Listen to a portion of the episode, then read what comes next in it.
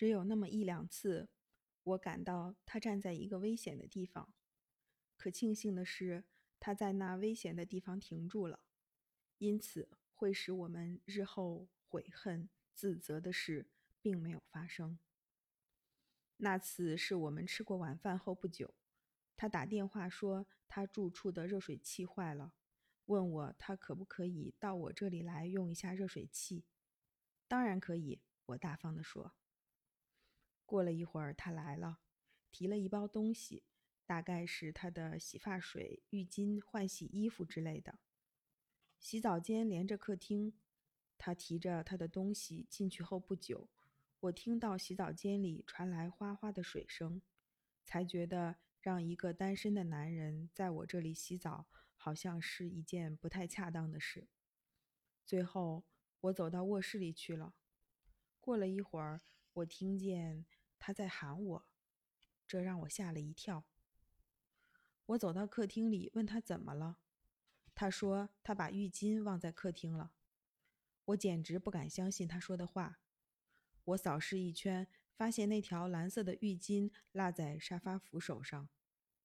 他大概感觉到我的尴尬，说：“对不起。”“没事儿。”我故作镇静地大声说。然后他把浴室的推拉门打开一条缝，我把浴巾从那缝里塞给他。在他接过毛巾的一刹那，我感觉他碰了我的手。我迅速把手缩回来，毛巾掉到了地上。对不起，他又说。那只手把地上的毛巾捡起来，关上了门。他洗完澡从浴室里出来，我没说话。也许他一眼就看出来我的表情僵硬。他没有像以往那样坐一会儿才走，而是客气地说了声谢谢，立即带着他的东西离开了。他走了以后，我纠结于自己刚才的做法是否对。如果他是故意握了我的手，那当然不能原谅，因为我那么信任他。但如果他只是不小心碰到我的手，那我就是小人之心。我那生硬冷漠的反应就伤害了这个无辜的人。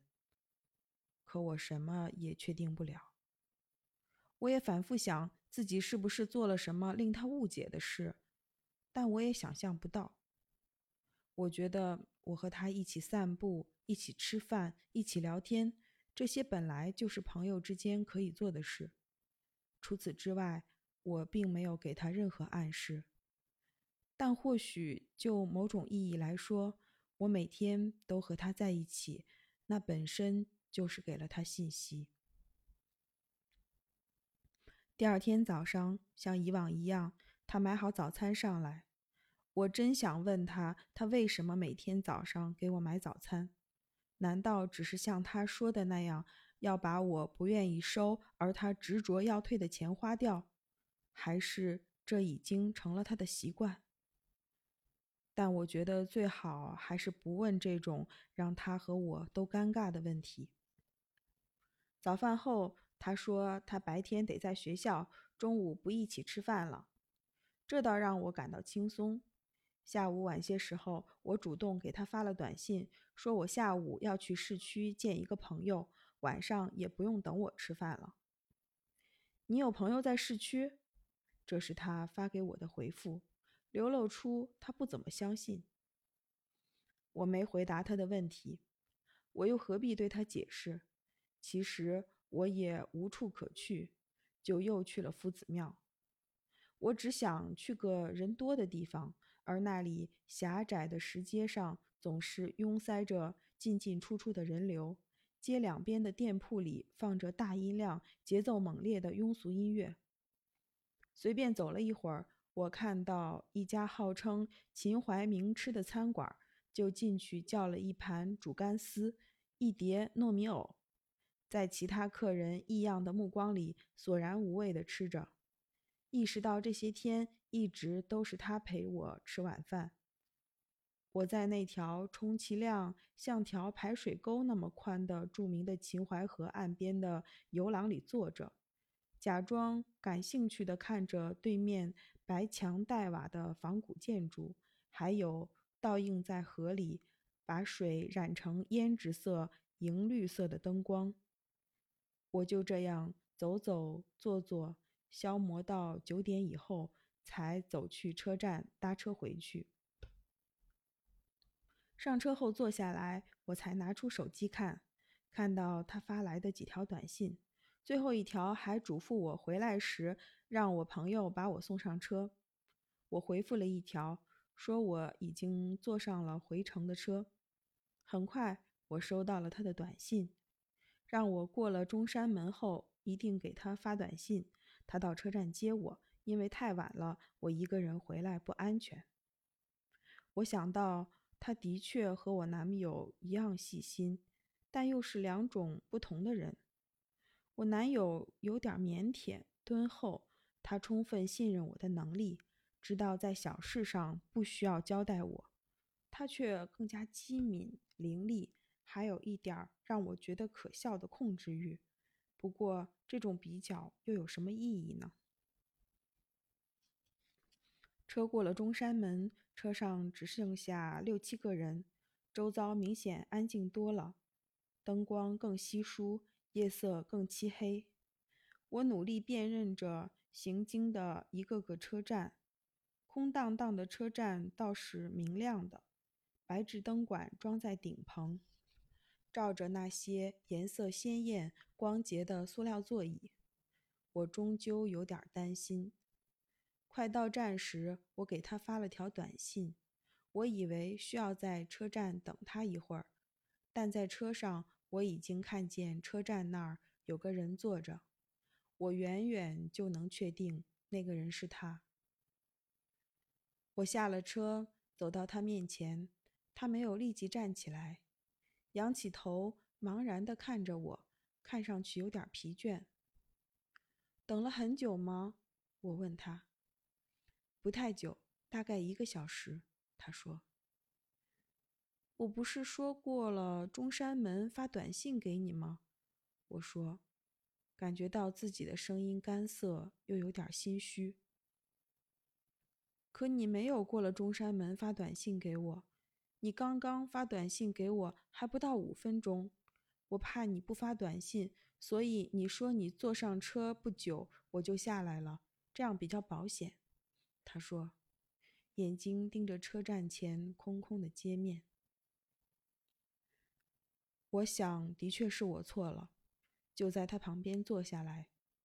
此时，所有的店铺都关了，这个平常喧闹、充满生活气息的地方。变得十分静寂，仿佛是另一个城市的另一个角落。那种陌生感，那沉寂伫立的路灯，以及春风一阵阵吹过宽阔的马路和路边大树时发出温柔的声息，这一切都给人一种浪漫的感觉。我说：“对不起了。”没事儿，他说。叹了口气，站起来，不怪你，是我自己想早点下来等。其实你没必要，我知道你胆子大，什么都逞强，可这么晚，我不能让你一个人走回家。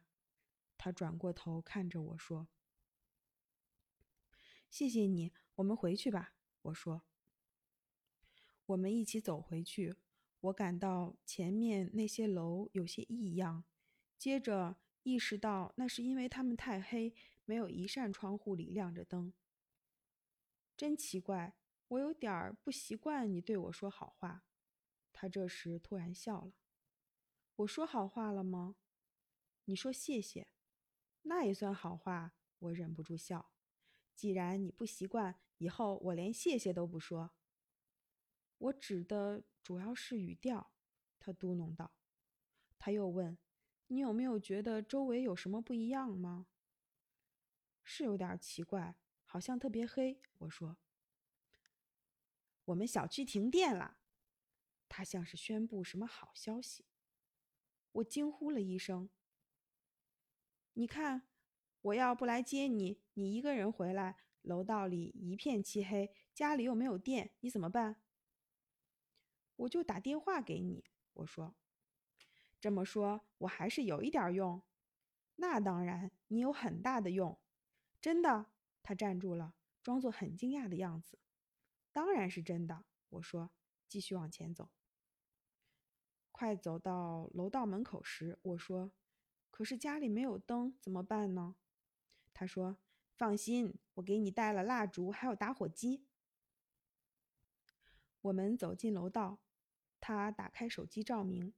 到了门口，我在包里摸了半天才找到那串钥匙。平常就算是白天，我打开两道门也要尝试半天，而现在两个人局促地紧挨着，手机微弱的光线还不时突然熄灭。我在混乱中更是分不清那些钥匙，似乎每个钥匙都打不开防盗门的锁。他笑着拿过我的钥匙，让我帮忙照明。他一下子就找到了正确的钥匙，打开了门。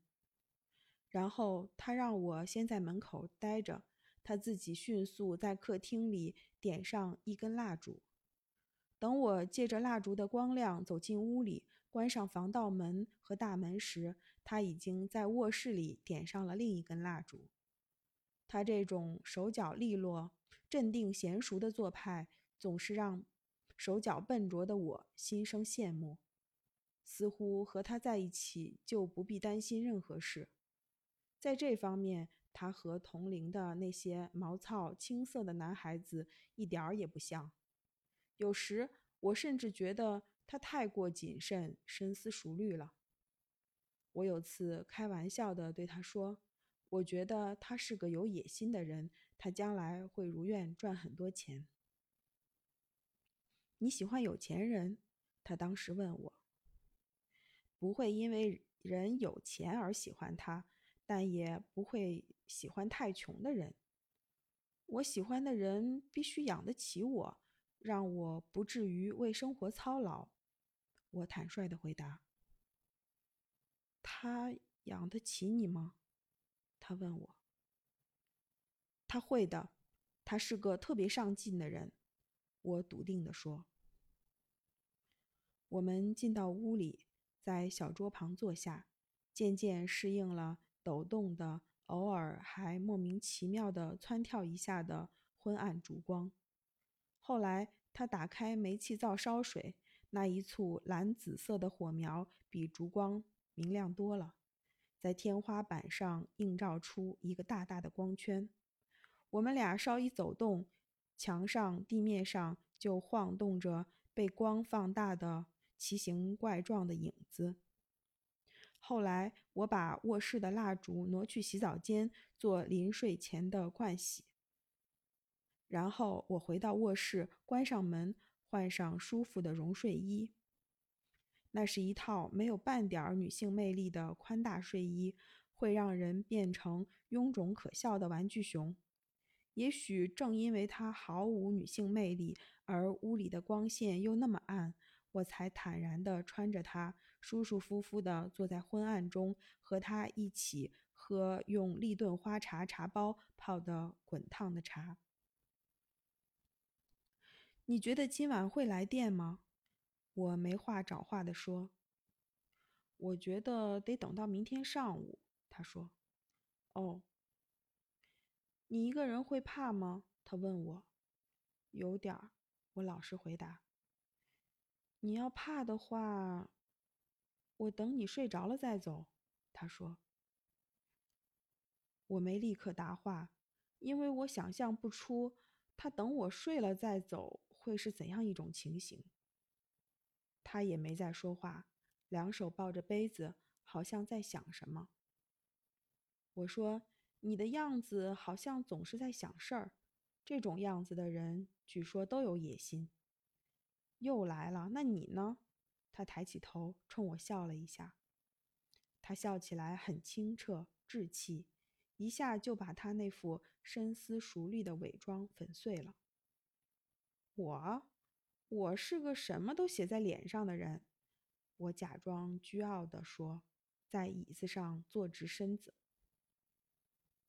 真的吗？他说：“那你是不是害怕我留下来等你睡着再走？”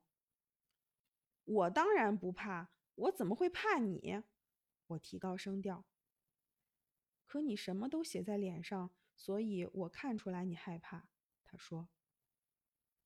我愣了一下，没想到他会说出这种话。我想，大概是这么深的夜，这么昏暗的光线，让他胆子大了。过了一会儿，我才说：“我一点儿也不怕，怕你这种小孩儿。你留下来吧。”他用那种有点费解的、寻求答案般的眼神盯着我，我也直视着他。他先把眼光转开了，扫了一眼黑漆漆的客厅的窗户。“你去睡吧，我坐在这儿等。”他轻声说。我想，时间早已经过了午夜，确实要睡了。我走进卧室，但没有关门。我想，如果我关上门，那说明我不信任他，而且他总得查看我是否睡着了。我把蜡烛从写字桌上移到右边的床头柜上。我迟疑了一下，决定让它燃着。反正那一点亮光并不影响睡眠。我在床上躺下，感觉疲倦，但睡不着。我不好意思翻来翻去弄出些声响，只能在影子一般晃动的烛光里，一会儿闭上眼睛，一会儿又睁开眼睛。他在客厅里几乎没有发出什么声响，我想他大概一动不动地坐在那儿看手机。不知道过了多久，我从床上坐起来说：“我给你找条毯子，你睡沙发上好吗？”我听到他站起来，到了房间门口，门开着，他在门口问：“你还没睡？我可以进去吗？”我说：“进来吧。”他走进来，坐在写字桌后面的椅子上，写字桌摆放在床尾。这样，他和床之间隔着一张桌子。你睡不着，他说：“你是怕黑还是怕我呢？”我怕你坐在外面太累。那你觉得怎么样好？我就坐在书桌这儿吧。我趴在书桌上睡一会儿。你可以把蜡烛吹了，不用怕黑，也不用担心我看到你。我怎么好意思让你趴在桌子上睡？你睡沙发吧，我有多余的毯子。我说：“你是说我可以在这儿待一夜？”可以。我听见自己的声音很镇定。那你睡得着吗？他问我。我当然睡得着，因为我相信你。我觉得有必要再提醒他一下。你相信我。他莫名其妙地重复着这句话，而后奇怪地笑了下，说：“你知道吗？我相信你睡得着，可我睡不着。”我倚在床头，怔怔地坐着，不知道说什么好，同时意识到我必须说点什么。过了一会儿，我对他说：“好吧，你就等吧。你要累了，就趴在桌子上睡一会儿。”也许是为了让我放心，也许是真困了，他立刻趴在书桌上，把头埋进手臂。我只看到他那黑发蓬松的脑袋。我断然吹灭蜡烛，躺下来。我发现他说的这个方法很好，因为严严实实的黑暗以及另一个人也在房间里产生的安全感，我很快就睡着了。但第二天回想起来，我觉得我确实听到了他拿起他的钥匙离开房间的声音，那声音就像是梦境的一部分。第二天醒来，我感到度过了温柔漆黑的昨夜。这个早晨显得更加清爽舒畅。我想到他虽然年纪很轻。却具有一种难得的君子风度，一种强大的自制力。这在当时让我颇为惊讶，但很多年以后，我明白，这克制和坚韧，恰恰可能是青春的产物。它源于情感的纯粹和敏感的自尊，而中年人的情感却往往因掺杂了太多世俗的利益衡量和欲望，看似激烈，骨子里却世故颓唐。那天他来吃早餐时，我发现他看起来心情也很好。我觉得那种轻松，就像是我俩共同通过了一场严峻的考验，穿越了一片危险的沼泽地。他对我说：“他今天不用去学校，可以带我去一个地方，我肯定会喜欢那地方。”然后我们一起坐车到了中山门，他带我走到和城门相连的老城墙上，天气很好。天空是春日那种透明的青。古朴的城墙两边簇拥着新绿的树枝。走在城墙上，他说他挺喜欢南京，毕业后应该还会留在南京。他问我喜不喜欢南京，我觉得我也有点喜欢这里了。这主要是你的功劳，我说。这是真话，也可能是我对他说过的。最动听的一句话。这样的话或许会引起他的误会，但他毕竟是真话。我想，为什么去担心这种意思美好的诚实的话呢？我们说着话，在那条潮湿的青黑色砖道上来回走着。在我的记忆里，这条在城市之上的光影斑驳的路。就像一条森林之中的通向某个秘密所在的古老而神奇的通道，在这些像初春的天气那样明净晴暖的光阴里，在这份由我们俩共同小心维护的甜蜜友情里，总有一丝焦虑，像阳光里的阴影。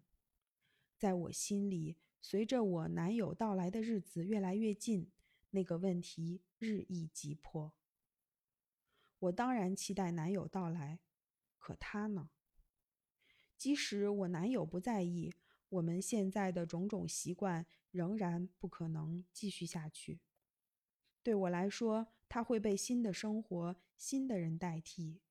可他呢？倒是他有时主动提及那日益临近的期限。做出一副对未来有所准备的样子。有一次，他问我：“你男朋友来了以后，我们还能见面吗？”“当然能，你可以来找我们玩啊，我会约你的。”我很有把握地说。我当时确信事情的发展就是如此。那天终于到了。我男友乘坐的火车预计在当天夜里十一点二十分到达南京车站。我打算十点从住处附近坐车去。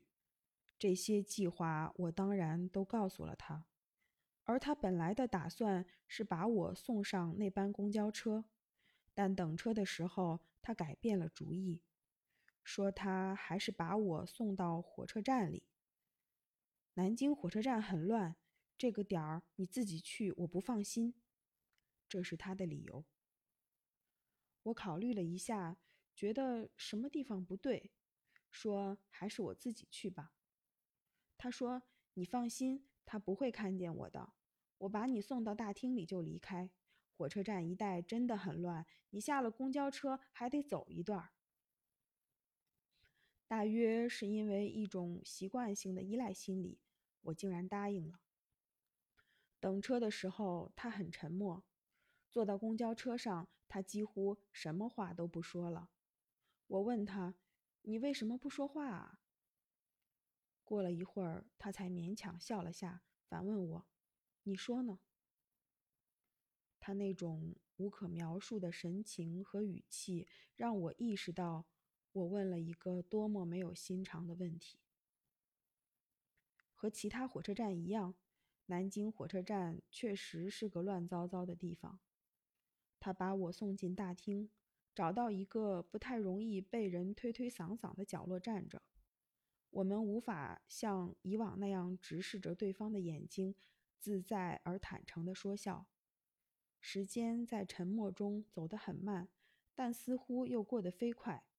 他不停地看表，告诉我火车大概还有多少分钟到，好像他不停地精确地报出一个数字，我们就能从某种古怪的处境里跳出来一点儿。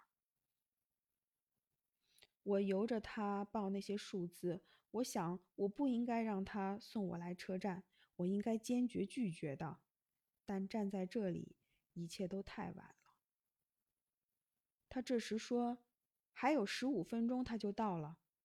我得走了，你一个人等吧。”我看了他一眼，不知道说什么好。最后我说：“那好吧，你一个人小心。”我没事儿。他沉默不语的又站了一会儿，突然拍了一下我的肩膀，说：“那我走了。”不等我说什么，他就转身走了。我看着他的背影消失在来往的杂乱人流中，突然有一种感觉，觉得我对他做了一件很可怕的、无法挽回的事。我没有想到，那是我。最后一次看见他之后的两三周，我和男友忙于安排我们的新生活。我也开始到新东方上课。上课的三天，男友会陪我一起坐车去学校，然后自己在附近找家咖啡馆消磨三个小时的时间。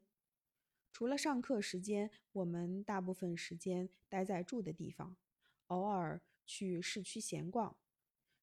日子安定下来，闲散悠长。那些天，我男友经常在阳台上看书、弹吉他。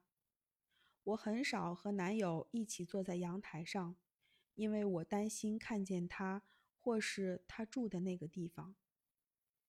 有天上午，大概十一点钟，我收到他的短信。他问：“你们都安顿好了吧？”我可以上去看看你们吗？我想我的脸色都变了，不知道是什么一股强烈的情绪让我的泪差点掉下来。幸好当时我在客厅里，男友在卧室里。我赶快走进洗澡间，反锁上门。我当然明白他是在怎样的情况下才给我发了这么一条短信。可我没法让他来，因为不知道出于什么原因，我至今没有对男友提起他。而且我认为他们突然见面，情况会很糟。我男友虽然温和大度，却是个细腻的人，不至于看不出一些东西。而他虽然喜欢做出一副镇定、深思熟虑的样子，却未必能掩饰的那么好。想了几分钟以后，我给他写了条短信，说：“我们今天刚好出门了，不在家，改天再约时间吧。”我好不容易按了发送键，羞愧得满脸发烫。我心里很难受，因为我感觉他就在楼下，他知道我就在楼上，知道我对他说了谎，而我那句“改天再约时间”。注定是句空话。每当我希望这样做时，最后又以种种理由打消了这念头。而以他倔强的自尊心，他对我的了解，他此后再也没有发这种令我为难的短信。天气更暖了，楼后的楝树上开满一簇簇紫红色的花，使空气里飘着一种。带淡淡苦味的香气。小街街边出现了挎着篮子卖一束束白色栀子花、茉莉花的妇女和老头。郊区的农民开始挑着箩筐卖新鲜的枇杷。我和男友在那里住了三个月，经常去菜场买菜，经常去那些熟食店、面馆、小菜馆。却一次也没有碰到过他，我怀疑他已经搬走了。我再也没有见过他，此后也再未去过南京。年轻时忙乱颠簸的生活过去，到了平静安定的中年，我反而比过去更常想起他，想起南京。仿佛如今的安宁，让我可以更专注于打捞一些往事的碎片。岁月的流逝，又让我生出将其中那些美丽的碎片加以珍存的念头。而当你到了这样的年龄，身边会有很多遭遇过生活不幸、渐渐老去的女人，在很多时候，我听着那种。对男人的酸涩辛辣的批判，心里却总固执地保留着一种善良的看法，并且固执地觉得自己的看法是真实公允的。我想，那是因为我遇到过真正好的男人，其中当然有他。或许并没有所谓真正好的人，他们只是在某个时间、某个地方。发出了一个生命真实而珍惜的光，而那光碰巧照到了你，然后你就会像个见过真品的人，不在意那些庸常之物的虚假和粗劣了。很奇怪，我已经忘了他的名字，但那些事、那些场景，还有他喜欢穿的那件深蓝色上衣。他说话时那种仿佛若有所思、极其专注的神情，都还非常清楚。而当我想起他时，最后想起的总是那天晚上他和我一起在车站等车时沉默不语的样子，以及在火车站乱糟糟的候车大厅里他转身离去的样子。年深日久。忏悔反而更深，那无关选择的遗憾，我至今仍觉得我们彼此怀有的是一种不同寻常的友情。只是，如果时光重回，我不会让他在那天夜里送我去火车站接另一个人，也不会忽略他想来看望我的那条短信，中断和他的一切联系。那种年轻时的残忍，那些因此而犯下的再也没有机会纠正的错，深深刺痛我的心。当然，很有可能他已经忘记了。对我来说，那倒是最让人欣慰的结果。每当有人提起南京，我心中就会涌起一股异常温暖的感觉。随之而来的是那种复杂的感慨情绪。记忆丧失了很多东西，但似乎也不经意地保留了一些最为鲜明的细节。听到这城市的名字，那些鲜明的东西就突然苏醒，油然升起，仿佛我顷刻间又看到了那灰绿色调的雾蒙蒙的城市。闻到了居民区空气里那股淡淡的熟食香味儿，仿佛我们又在晚风里经过那个搭着透明蓝色顶棚的小菜场，沿着那条清澈的排水渠走着，仿佛我又听到那些早晨他的脚步轻快地跑上楼梯，在门口蓦然停住的声音，还有那不间断的。透过窗户和阳台的微弱的潮汐般的市声，当我们坐在那个小客厅里时，这声音往往就把我们环抱其中。每当有人说起南京，我一定忍不住说：“我喜欢那个城市，我曾在那里住过。”我能说出很多喜欢它的理由，但唯有那个最主要的理由。是我无法说的。有时独自一人的时候，当我想到他如今也快四十岁了，不知变成了什么模样；想到我后来过得很幸福，他也应该过得很幸福，泪水竟会涌满我的眼眶。